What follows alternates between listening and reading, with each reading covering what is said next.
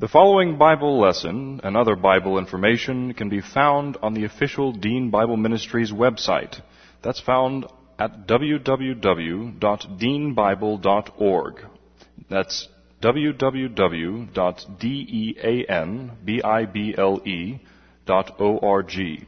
Dr. Dean is the pastor of West Houston Bible Church. And now, here's Dr. Dean with the Bible lesson.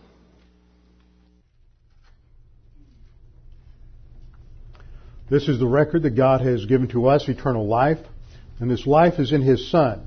He who has the Son has the life. He who does not have the Son of God does not have the life. He who believes on Him is not condemned, but he who believeth not is condemned already, because he has not believed in the name of the only begotten Son of God. For there is no other name under heaven given among men whereby we must be saved. For by grace you have been saved through faith, and that not of yourselves, it is the gift of God, not of works, lest any man should boast. For I am persuaded that neither death, nor life, nor angels, nor principalities, nor powers, nor things present, nor things to come, nor height, nor depth, nor any other created thing is able to separate us from the love of God which is in Christ Jesus our Lord. For of him, and through him, and to him are all things, to whom be the glory forever. Amen. Before we begin our study of God's Word this morning, let's make sure we're in fellowship. Scripture teaches that on the cross, Christ paid the penalty for every single sin in human history. At the instant of faith alone in Christ alone, we are forgiven positionally as part of our reception of the redemption solution. But at the instant that we sin, our fellowship, that rapport that we have with a holy, righteous God, is broken the ministry, the ongoing ministry of God the Holy Spirit is grieved or quenched, the scripture says, and in order to restore that, we must admit or acknowledge our sins to God, and He is faithful and just to forgive us our sins and to cleanse us from all unrighteousness. So we always begin every uh, Bible study, every focus on the Word with a few moments of silent prayer to give you the opportunity to use 1 John 1 9 if necessary, and then I'll open in prayer. Let's pray.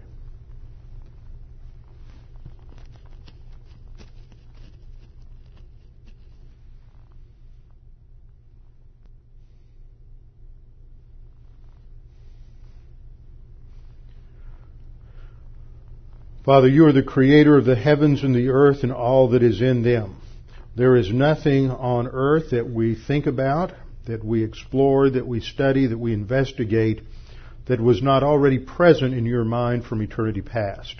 You have declared the end from the beginning, and you are aware of and know of an infinite amount of information that we can merely guess at or in many cases not even imagine. And Father, we come to your word because it is the expression in a finite manner of your omniscience, where you have revealed to us that which we need to know in order to live within the universe that you have created. So Father, as we submit ourselves to the study of your word and to the revelation that you have given, we pray that we might be responsive to the teaching of God the Holy Spirit as he challenges us with these eternal truths. We pray this in Christ's name. Amen.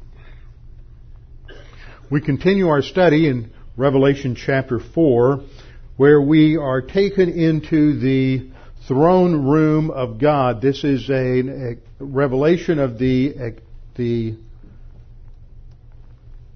Supreme Court of Heaven. The focus of chapter 4 and chapter 5 is actually upon God's rule as judge. There are different manifestations, different emphases on God's rule in the Scripture, but the focal point in chapter 4 and 5 is going to be on God as the supreme judge of human history, the supreme judge of the world at the beginning of the uh, execution of this final series of judgments known as the Great Tribulation. The Apostle John is taken into heaven. Verse 1 we read, after these things, that is after the events of Revelation 2 and 3, which depict the trends of the church age, he says, I looked and behold a door having been opened. It's a perfect tense there indicating an, an existing result. A door having been opened in heaven. The first voice which I heard was like a trumpet speaking with me, saying, Come up here and I will show you things which must take place after this. As we have gone through the first seven or eight verses of this chapter, I've pointed out that we need to identify several things. It is much like a, a going to a play or watching a film where you have to have the cast of characters or going to a sports event where you need to know who the players are. And so we have identified uh, seven identifications which must be made in these chapters. The first is the throne and the one sitting on it. This is God the Father. The Apostle John is trans, uh, instantly uh, transported into the throne of God, and the one who is sitting on the throne is depicted as a judge. This is God the Father here. Then we have the 24 elders who are sitting on thrones surrounding the throne of God. These are introduced in verses 4 and in verse 4 is those who already have crowns clothed in white robes which indicates that they are rewarded. These are the raptured and rewarded church age believers. They are mentioned several more times in the book of Revelation. It's important to know who they are and their function. At this point, they're sitting, but by the end of the chapter, they will be uh, falling down prostrate before the throne of God in worship. Then we have the seven lamps and the seven spirits of God before the throne. We studied this last time that this is an expression of the fullness of the ministry of God the Holy Spirit in his um, role as the illuminator and revealer of truth. And then following this, we have the four living creatures. We began to study them last time. This is a classification of angels. Among the highest angels, we have uh, several different groups, which we'll study again in just a minute, and these are among the highest. Then, as we get into uh, chapter 5, we see the Lamb come before the throne, and then the, there will be a scroll presented, and the seven seals on the scroll. We need to identify each of these, and that will come to pass in due time. So these are, we have identified the first four, we have three to go. Now in verse 6 we read, before the throne, there was a sea of glass like crystal. This is not a crystal sea per se, this is a a sea that is glassy and it indicates a separation between the one who is sitting on the throne and the creatures that surround him. For the angels that surround the throne, the four living beings that surround the throne, the 24 elders, are all creatures, and there is this distinction between the creatures and the Creator. And the emphasis here is on the uniqueness and the distinctiveness of the one who is sitting on the throne, that he is unapproachable. And we read that in the midst of the throne and around the throne are these four living creatures described as being full of eyes in front and in back. We'll find this kind of metaphor several times as we look at both the living creatures and others in the scripture. This concept of being full of eyes indicates omniscience. It indicates full awareness of everything that is going uh, on around them. In verse 7 we read that the first living creature was like a lion. The second living creature like a calf. The third living creature had a face like a man. And the fourth living creature was like a flying eagle. This is what distinguishes these four living creatures from another group that are also identified as living creatures or living beings in the book of Ezekiel, and later they are identified as cherubim. The I am comes from the Hebrew, it's a, the plural, so we can refer to them either as cherubs or cherubim. And these are yet distinct, for we'll see the difference as we go to Ezekiel 1 to investigate the nature of the cherubs. And then in verse 8 we see the activities of these four living creatures. Each has six wings. They're full of eyes around and within. And they do not rest day or night saying, Holy, holy, holy, Lord God Almighty, who was and is and is to come. Now I've pointed out a couple of times that in this expression of praise to God, the emphasis is on His holiness, but the one who is being praised is the Father, not the Son. There has been some confusion. Some look at this phrase and they see this last designation, the one who is to come, and they think in terms of the return of Jesus at the second coming. And of course that is a focus and a theme in the book of Revelation leading up to that great event in Revelation 19 when the Lamb of God returns with his bride to destroy the forces of evil under the Antichrist and the false prophet. But if you go, go, go, a few chapters later to Revelation 21, you see that God the Father himself comes and takes up residence with man in the uh, new heavens and the new earth. He is the one who is to come. Throughout the book of Revelation, as we'll see, is this phrase, Lord God Almighty, always refers to the Father. And of course, in this scene, if you think about it, you have one sitting upon the throne. This is described in chapter 4. But then the Lamb, who is the Son of God, comes before the one who is sitting on the throne in chapter 5. So obviously these are two distinct persons. So this cannot be a reference to the, the uh, to the Lord Jesus Christ, but must be a reference to God the Father. I pointed out last time that when we have this phrase, they do not rest day or night, this is the Apostle John writing phenomenologically. Now, what do I mean by phenomenologically? He is writing it as it appears to him and from his limited, finite uh, human experience. It's just like you, you do the same thing. You wake up in the morning, you say, well, the sun has come up. Well, actually, we know that the sun doesn't move. It's the earth that uh, revolves on its axis, or rotates on its axis. And that um, uh, we just talk about sunrise and sunset because that's what it appears to us from our limited vantage point, even though it's the earth that's moving and not the sun. This is the same thing that John is doing here. There is no day or night in heaven.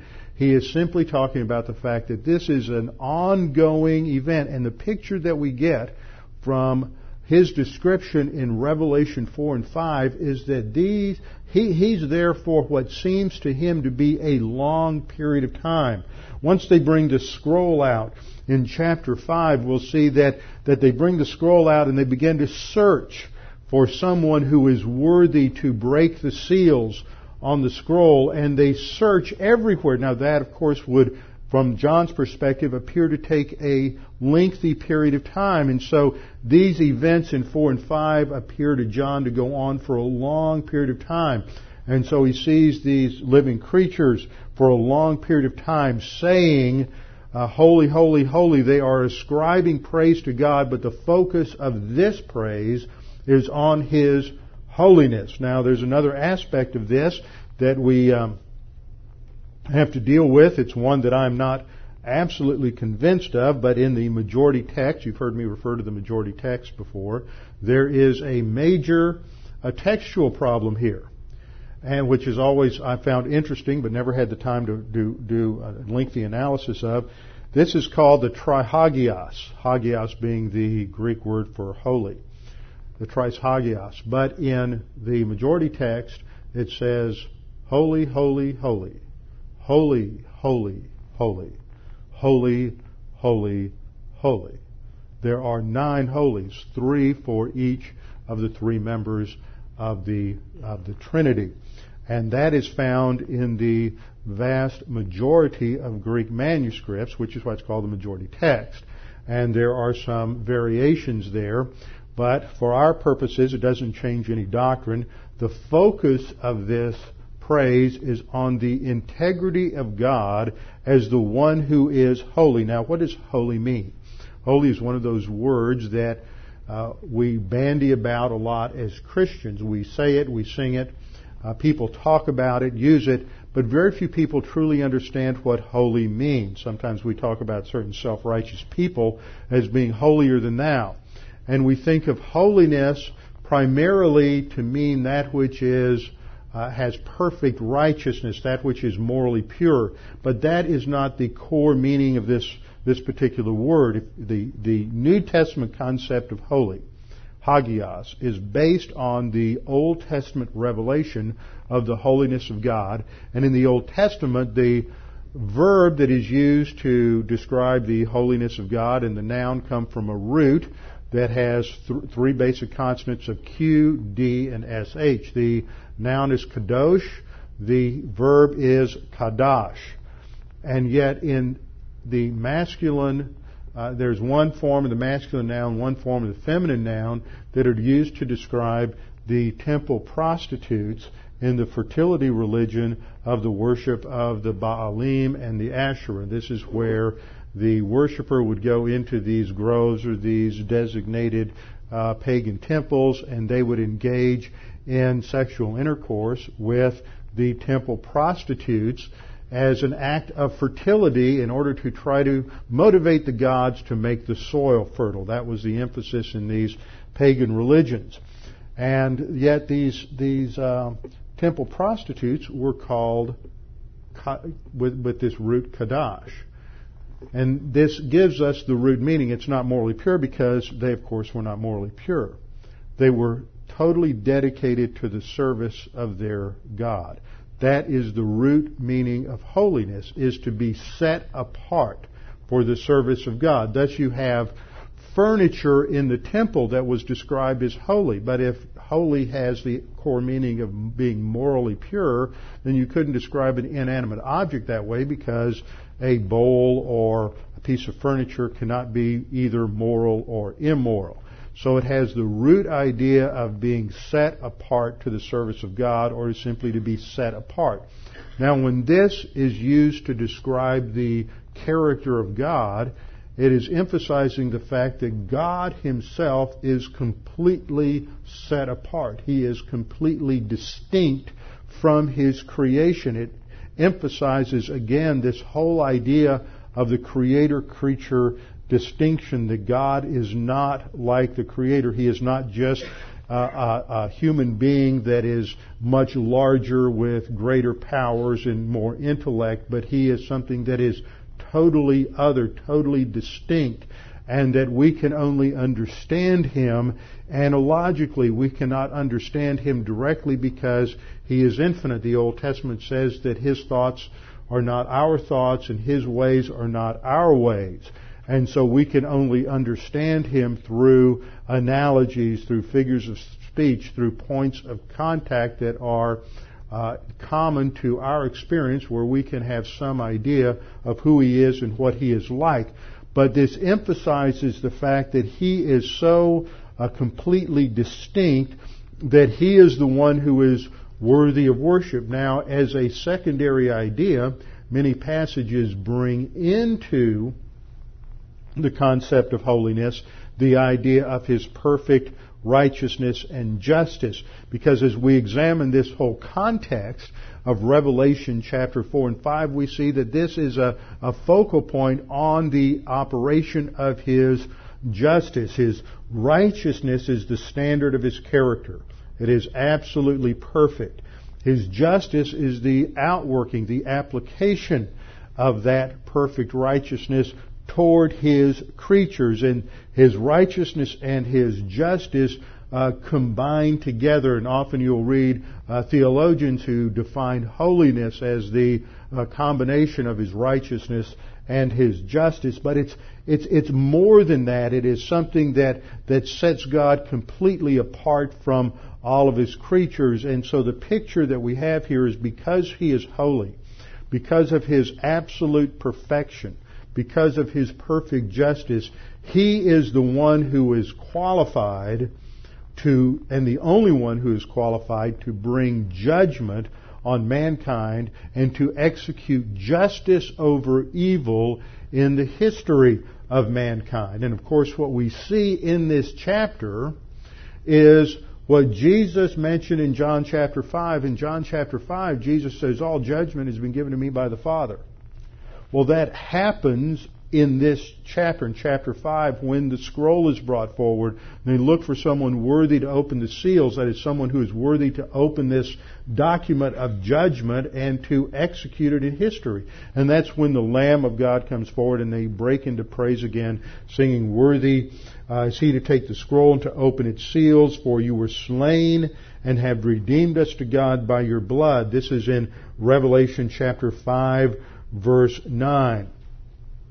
So uh, this is when the judgment is delegated from God the Father as the ultimate supreme judge of the universe to his Son, who is both man and God. And he, as our peer judge, as one who is fully human, is the one who brings about judgment on the human race. But that's getting ahead into the emphases of the next chapter. But that's what is brought out. So the, the foundation is being laid in chapter 4 for the action that will occur in chapter 5. The emphasis is on His holiness, His power. He is the Lord God Almighty. He is the eternal and everlasting one. Well, this is sung by these four living creatures, and we started last time with an introduction to what the Bible teaches about angels, an introduction to angelology, and we just got through the first uh, four points or, source, or so, so I want to review those very, very quickly. This will um, enable those of you who are weren't here last time to pick up on the flow, and those of you who are uh, were here to be reminded of our context. Briefly, we'll hit these. First point was that both the Greek word angelos and the Hebrew word malach are terms for that mean messenger. These are the, the words that are translated angel, and they mean messenger. The English word angel is actually a transliteration of the Greek word angelos. Some of you have had a, a smattering of Greek here or there, and you may look at that uh, word that is transliterated angelos and see that it's spelled with a double G. Well, a little rule of Greek pronunciation is when you have a double G, it's pronounced like it's an NG. So it is uh, pronounced angelos. Second point. This term for angels uh, describes a class of rational. That means they are they have intellect, they think, they are much brighter, much more knowledgeable, and much more capable than human beings are. They are a class of rational, immaterial spirit beings. That is, they are not made of flesh and blood. They are not subject to the same physical laws uh, to which we are subject. They are immaterial spirit beings created by God to fulfill a variety of functions. They carry out His will. They uh, supervise the uh, mechanical operations of the universe, as we'll see. They are messengers of revelation and they communicate divine judgment. I've listed a few of these here under the point that they're mediators of divine revelation, Galatians 3:19. They are messengers of God, Daniel 10:11, witnesses of divine justice and its operation. That's the whole book of Revelation. They attend the divine throne, Ezekiel 1:5, which we'll go to in a minute, uh, Ezekiel 1:5 and Isaiah 2:6, and they are also overseers of the outworking of divine judgment. Third, we saw that angels can appear in human form. They can somehow transform their immaterial bodies into physical bodies that appear to have all of the functions of a physical material human, human body. Uh, they always appear as males. And there seem to be at least three categories, seraphim, cherubim, and living beings that we have in this passage that have wings. The living beings have six, the cherubim have four, and the seraphim have six. And there may indicate their superiority over the other angels. Uh, there are other angels that are described as flying in Daniel 9:21 and Luke 1:19, but we don't know if that means that they have wings. And then under the fourth point, I said that Scripture reveals several classifications of angels. Now, if you come out of certain uh, church backgrounds, then you've been told that there are other angels with other names, but those do not come out of the Scripture. So we limit our study to what the Bible says. The first classification of angels are the cherubs or cherubim. This is the highest class of angels. They are associated with and attend the glory the holiness and the majesty of God. Lucifer, before he fell and became Satan, was a cherub. He was called in Ezekiel 28 the anointed cherub who covers. Cherubs, and then we have seraphs. Seraphs are from a root word in the Hebrew meaning burning ones. They seem to be angelic incendiaries who are ablaze with the glory of God. It emphasizes His purity and His holiness, and they continually announce His triune holiness. Once again, the Hagios, Isaiah 6, 3, holy, holy, holy. Then we have the living beings. In the Hebrew, this is the word hayot. It's a, in the plural, and this word means the, the living, literally. And so we uh, expand that to be those who are living or the living beings, the living creatures, the living ones. They are not uh, uh, living beasts. I think the this is a mistranslation in the old uh, King James, which translated these as as beasts. This is incorrect. It is a very unfortunate translation. The idea in in the Greek is living ones, as it is also used in Ezekiel chapter 1. As far as individual angels, there is one archangel. Arche in the Greek means the preeminent one, and this is Michael, who is mentioned in Jude 9, and also Gabriel. Michael seems to be associated with Israel, and Gabriel is a messenger who announces significant events related to Israel. Michael is associated with the protection of Israel, whereas Gabriel seems to be related to the announcement of significant events related to Israel. Uh, specifically, we know of his involvement in the announcement of Mary's pregnancy to Mary. He, Gabriel warned Joseph. Uh, Gabriel announced the birth of the Messiah. So these two are the only named angels that we have uh, in the scriptures. Angels also have different ranks. Colossians 1:16 and Ephesians 1:20 and 21 describe them as thrones, powers, rulers, and authorities. So there are rankings and organization among the angels. In the Old Testament, a term for God was Yahweh Sabaoth. And the Hebrew word Sabaoth, which is a word that we also sing in uh, the hymn, A Mighty Fortress is Our God, is a Hebrew word meaning host, which is an archaic English word for armies. And so the, all of the angels are described as the armies of God. So they have, like any military, they have good organization and they have ranks and they have a structure of authority. Now when we come to the book of Revelation, we can observe five different characteristics of these living beings. And it's an important part of any kind of Bible study to understand how something is used within the, the book or the epistle that is being studied.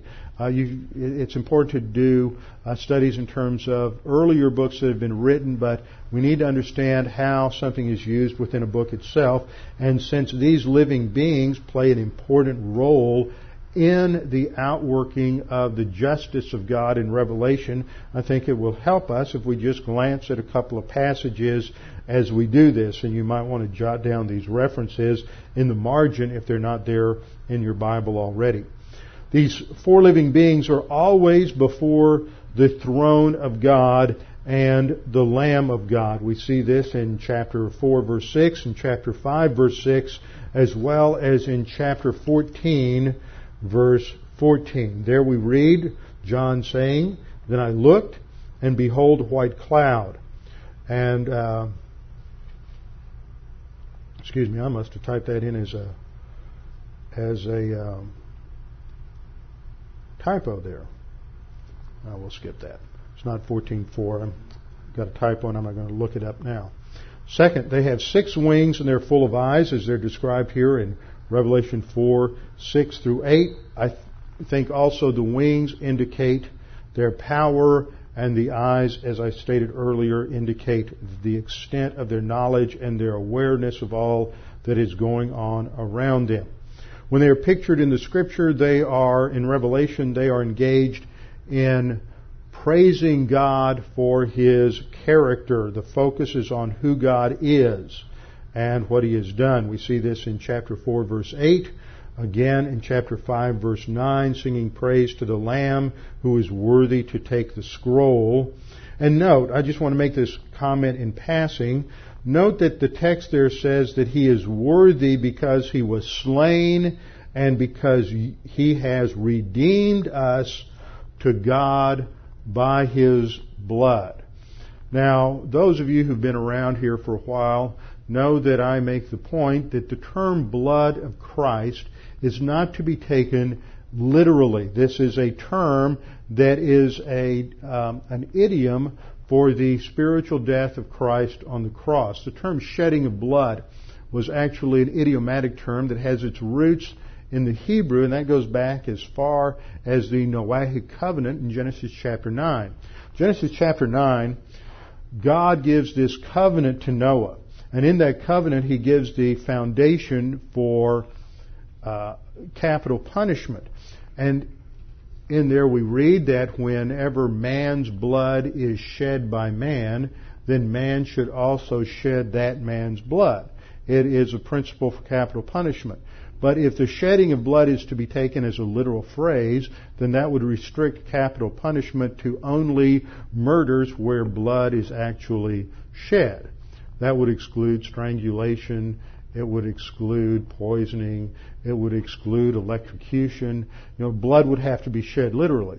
So it's obvious just from that phrase, and if you trace it through the Old Testament, the concept of shedding of blood is actually an idiom for a, any kind of violent death.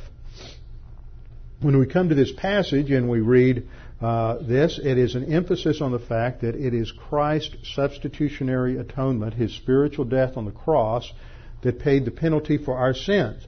Now, some people have gotten hypersensitive about this once they come to understand that the phrase blood of Christ is not a literal term, and there's a lot of fundamentalists who get real upset about this because they think that it's the literal uh, hemoglobin, plasma, and everything else that somehow is salvific.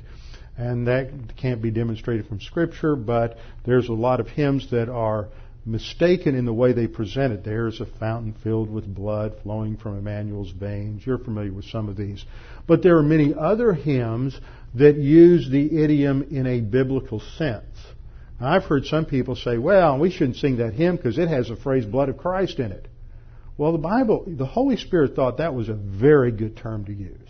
The Holy Spirit uses the term blood of Christ numerous times. In fact, right here in Revelation 5 9. So if the metaphor is used correctly in a hymn, then it's fine to use it. When it's used incorrectly, then we shouldn't sing those hymns, and we don't, because they express a false concept. This actually goes back to a Roman Catholic heresy that developed in the early Middle Ages that it was the literal blood of Christ. There was an angel that collected it at the base of the cross and carried it into heaven, and they attach a lot of other superstition and mysticism to it. And actually, the death by crucifixion was virtually a bloodless death. So the emphasis is simply uh, uh, on his spiritual substitutionary atonement, but that's just a digression. Let's get back to our study on the living beings. They're engaged in praising and worshiping God. Chapter 5, verse 9, uh, chapter 5, verse uh, 14. And then the four living creatures said, Amen, a term that means uh, it's true. It is a confirmation of that which is true. It goes back to a Hebrew word which has as its foundation the idea of truth and faithfulness. And at that point, at the end of this section, we see the four living creatures saying amen and the 24 elders again falling down, uh, prostrate and worshiping God.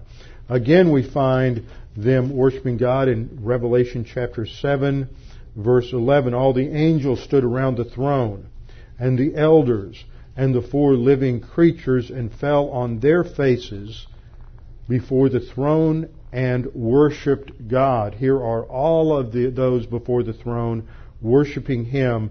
Uh, this occurs between the sixth and seventh seal of judgments. And at that point they say, Amen. Blessing and glory and wisdom, thanksgiving and honor and power and might be to our God forever and ever. Now I want you to notice these. We, we may go over these again as we go through the doctrine of worship, which is very important. I, we're building to that because Revelation 4 and 5 is fundamentally a passage of worship. We find the, that they're worshiping again and again, but what exactly is worship?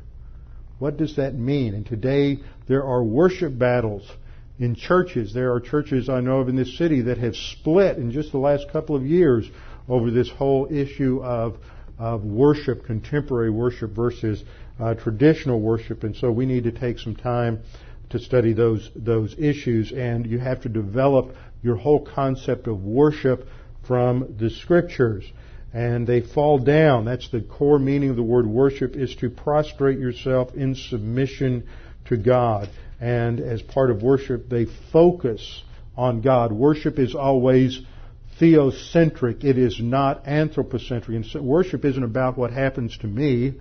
Worship is about who God is and what He has done. And just think about that for a while and use that as a criterion for evaluating a lot of what goes on in the world today. Uh, the last passage where the living creatures are mentioned is in Revelation chapter 19, uh, verse 4. This is just prior to the return of the Lord to the earth. And here they are before the throne, and the 24 elders and the four living creatures fell down and worshiped God who sat on the throne, saying, Amen, Alleluia. Now, Alleluia is not some word with special uh, spiritual connotation so that if you say that, uh, somehow you have praised God. Alleluia comes from the Hebrew word hallel, which is the word for praise, which means to ascribe honor and glory to someone, to give thanks for what they have done. And the word hallel is simply the word for praise. The imperative form of that verb is hallelu, that last you is a second person plural imperative ending, and it means you all praise. It's a command. And Yah is the first syllable of the name of Yahweh. So hallelujah is a command to people to praise God. It is not a descriptive term, praise God. It is a command to others to praise God. in and of itself, it is not praising God. We go to many churches and people say hallelujah all the time and amen, and it just it, it, it's empty, vacuous, meaningless uh, noise. Alleluia means to praise God, and when you read praise, declarative praise, uh, and descriptive praise psalms, what they are are hymns that describe and declare what God has done in history, who his who he is in terms of his character and what he has done in history. That is what praise to God is. It is not the mindless uh, repetition of some of these words where people think that somehow that's special spiritual vocabulary. Uh, they're not praising God by saying praise God. You praise God by declaring what He has done and describing it to people and ascribing, ascribing honor and glory to Him. So these angels are, these living beings are involved in praising and worshiping God. Uh, they have special duties uh, to perform, such as calling forth for the dreadful manifestations of the judgment of God. In chapter 6, verse 1, we read, Now I saw when the Lamb opened one of the seals, and I heard one of the four living creatures saying with a loud voice, thundering, Come and see. So the living creatures were taking the Apostle John to show him the outworking of the uh, justice of God. Revelation chapter 6 verse 1 and again in verse 7. When he opened the fourth seal, John says, I heard the voice of the fourth living creature saying, Come and see. So they have these specific duties as witnesses and revealers of the outworking of the judgment of God. And then one of them actually is involved in handing over uh, the, one of the uh, bowls of the wrath of God in Revelation 15 verse 7. One of the four living creatures gave to the seven angels seven golden bowls full of the wrath of God. Wrath of God referring to the outworking of His justice during the tribulation period. As I said, these creatures are very similar to those that we already find in Scripture. So turn with me to Ezekiel chapter 1. To Ezekiel chapter 1. You know, there are a lot of aspects of what we'll uh, touch on here in Ezekiel 1 that I'm not exactly sure how all of this is to be understood. It is a picture, though, of the same thing that we, same kind of thing that we see in Revelation 4 and 5. It is a picture of the throne of God described by Ezekiel in terms of his own frame of reference. But our focal point here is just on these uh, living creatures. Ezekiel 1:5 he says, uh, having described this, he has a vision. This takes place in 592 BC. This is just after the second invasion of Nebuchadnezzar into the promised land where uh, Ezekiel was taken captive back to Babylon. This is uh, Daniel was taken in the first group in 605. Ezekiel's taken in the second group in 592, and God gives him this this particular vision of the heavenly throne room. Again, the emphasis is on the outworking of God's justice because much of the subject matter in Ezekiel is on the judgment of God in relationship to the nation Israel and also in terms of its uh, ultimate judgment of the earth uh, in the future. So, as Ezekiel is describing the throne of God, in verse 5 he says, From within it came the likeness of these four living creatures, and the Hebrew is chaya, which simply means living ones living things, living creatures. This was their appearance. They, of all of them, had the likeness of a man. Each one had four faces. Now, these are the same four that we find in Revelation, but in Revelation, the living creatures each had a different face. Each had one face, one a lion, one a calf, one an eagle, one a man. Here, each of these creatures has four faces, and each has four wings. Those in Revelation 4 have six wings. So these are different. They're very similar, but yet they're different. Their legs are straight, he says. The soles of their feet were like the soles of calves' feet. That means they're hard like hooves. They, they sparkled like the color of burnished bronze. This has the idea uh, of brilliant polished metal. It, it, it's reflecting uh, gold, and the emphasis is the same as we saw when John describes the vision of the Lord Jesus Christ in Revelation chapter 1, and it depicts him in his purity as a judge. So it, again, this, this imagery uh, emphasizes the purity, the holiness of God.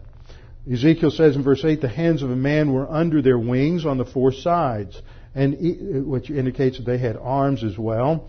Each of the four had faces and wings. Then in verse 10 he writes, As for the likeness of their faces, each had the face of a man, each of the four had the face of a lion on the right side, each of the four had the face of an ox, it's a calf in Revelation 4, on the left side, and each of the four had the face of an eagle. So we have these same uh, four animals uh, mentioned here. Verse 18, as for the rims, see this is when he sees the throne of God and says if it's on these turning wheels, and he says as for their rims, in reference to the wheels, they were so high, they were awesome. Their rims were full of eyes around all four of them. So again, that imagery of awareness, omniscience, the eyes uh, everywhere. Verse 22, the likeness of the firmament above the heads of the living creatures was like the color of an awesome crystal stretched out over their heads. This is similar to the image that we have in Revelation 4, not exactly the same, but it's not the same, uh, necessarily showing the same thing. Above the firmament, in verse 26, over their heads was the likeness of a throne, an appearance like a sapphire stone. This is the same appearance we have in Revelation 4. And on the likeness of the throne was a likeness with the appearance of a man above it. Now these creatures are not identified until you get to chapter 10 verse 20. And there Ezekiel says, This is the living creature I saw under the God of Israel by the river Chebar. That's going back to verse, chapter 1 rather. And I knew they were cherubim.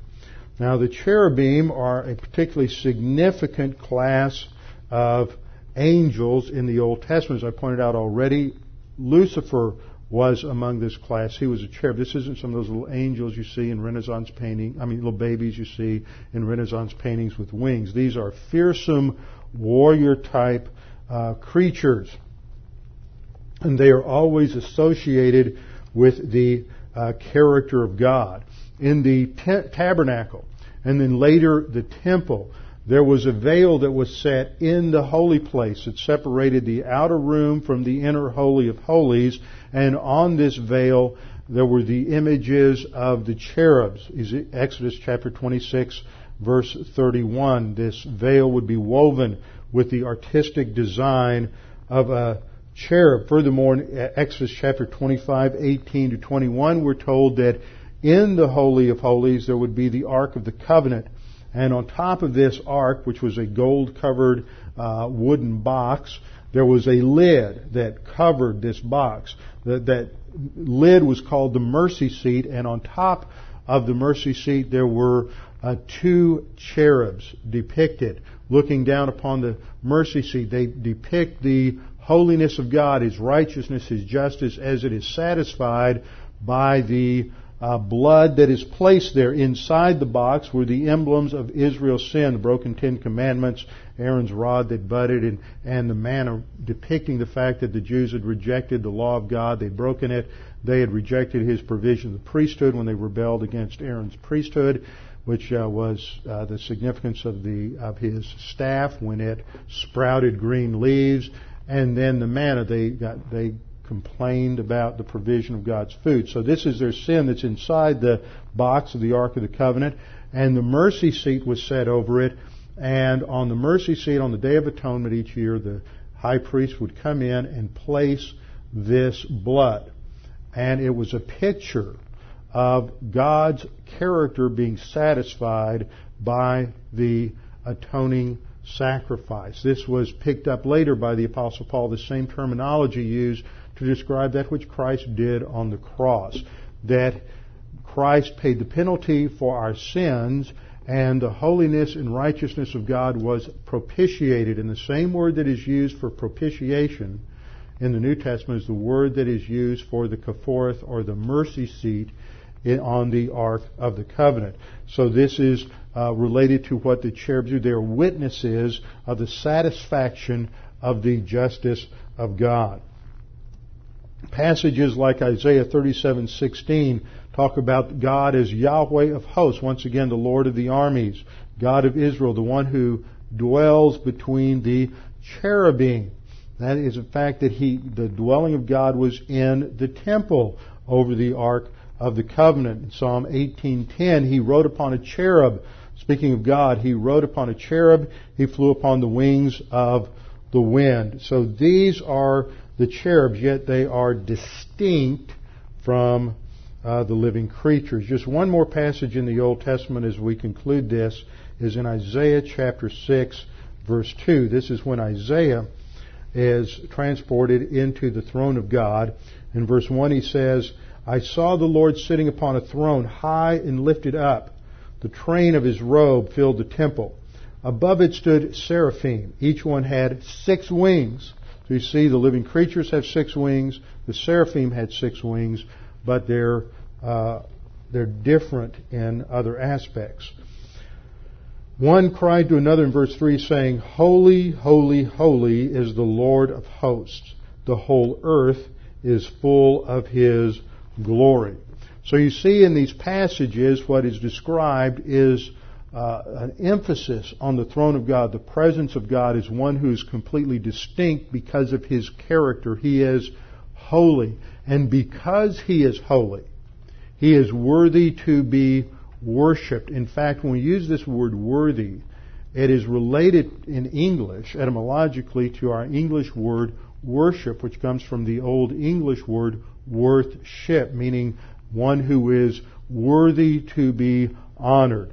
And this brings us up to the fact that in uh, Revelation chapter 4, verse 9, we read that whenever the living creatures give glory and honor and thanks to him who sits on the throne, the one who lives forever and ever, then what happens is that the 24 elders, uh, instead of sitting upon their thrones and observing their worship, they fall down prostrate before the throne of God. In verse 10 we read, Then the 24 elders fall down before him who sits on the throne, and they worship him who lives forever and ever, casting their crowns before the throne, saying, You are worthy, O Lord, to receive glory and honor and power, for you created all things, and by your will they exist and were created. Now, this sets us up for understanding, investigating what the Bible teaches about worship, something that is that confuses a lot of people today, something that is a point of tremendous contention in a lot of congregations today. And so we will begin a study of biblical worship next Sunday morning. Let's bow our heads together and close in prayer. Father, we are reminded as we come to this point in the text that the reason you are worthy to receive glory, honor, and power is because of who you are. That you are the one who created all things, but you also provided us with a perfect salvation. And our Lord Jesus Christ is worthy of worship because He is the one who died for our sins, the one who was slain, the one who paid the redemption price for us, that we might have a salvation not based on who we are or what we do, but on who you are and what you have provided for us in the Lord Jesus Christ. That salvation is by faith alone, in Christ alone, not by works not by ritual, not by church involvement, not by any factor that can uh, be the result of our own effort, but simply because we accept, receive the perfect gift of salvation based on the work of our Lord Jesus Christ. We pray that there's anyone here this morning that is unsure of their salvation, uncertain of their eternal destiny, that they would take this opportunity to make that both sure and certain. All you need to do right where you sit is to trust in Christ. The instant you believe that Jesus died for you and that that is the only basis for eternal salvation, God the Father imputes to you uh, His perfect righteousness. He declares you just. He regenerates you. He gives you eternal life, which can never be taken from you.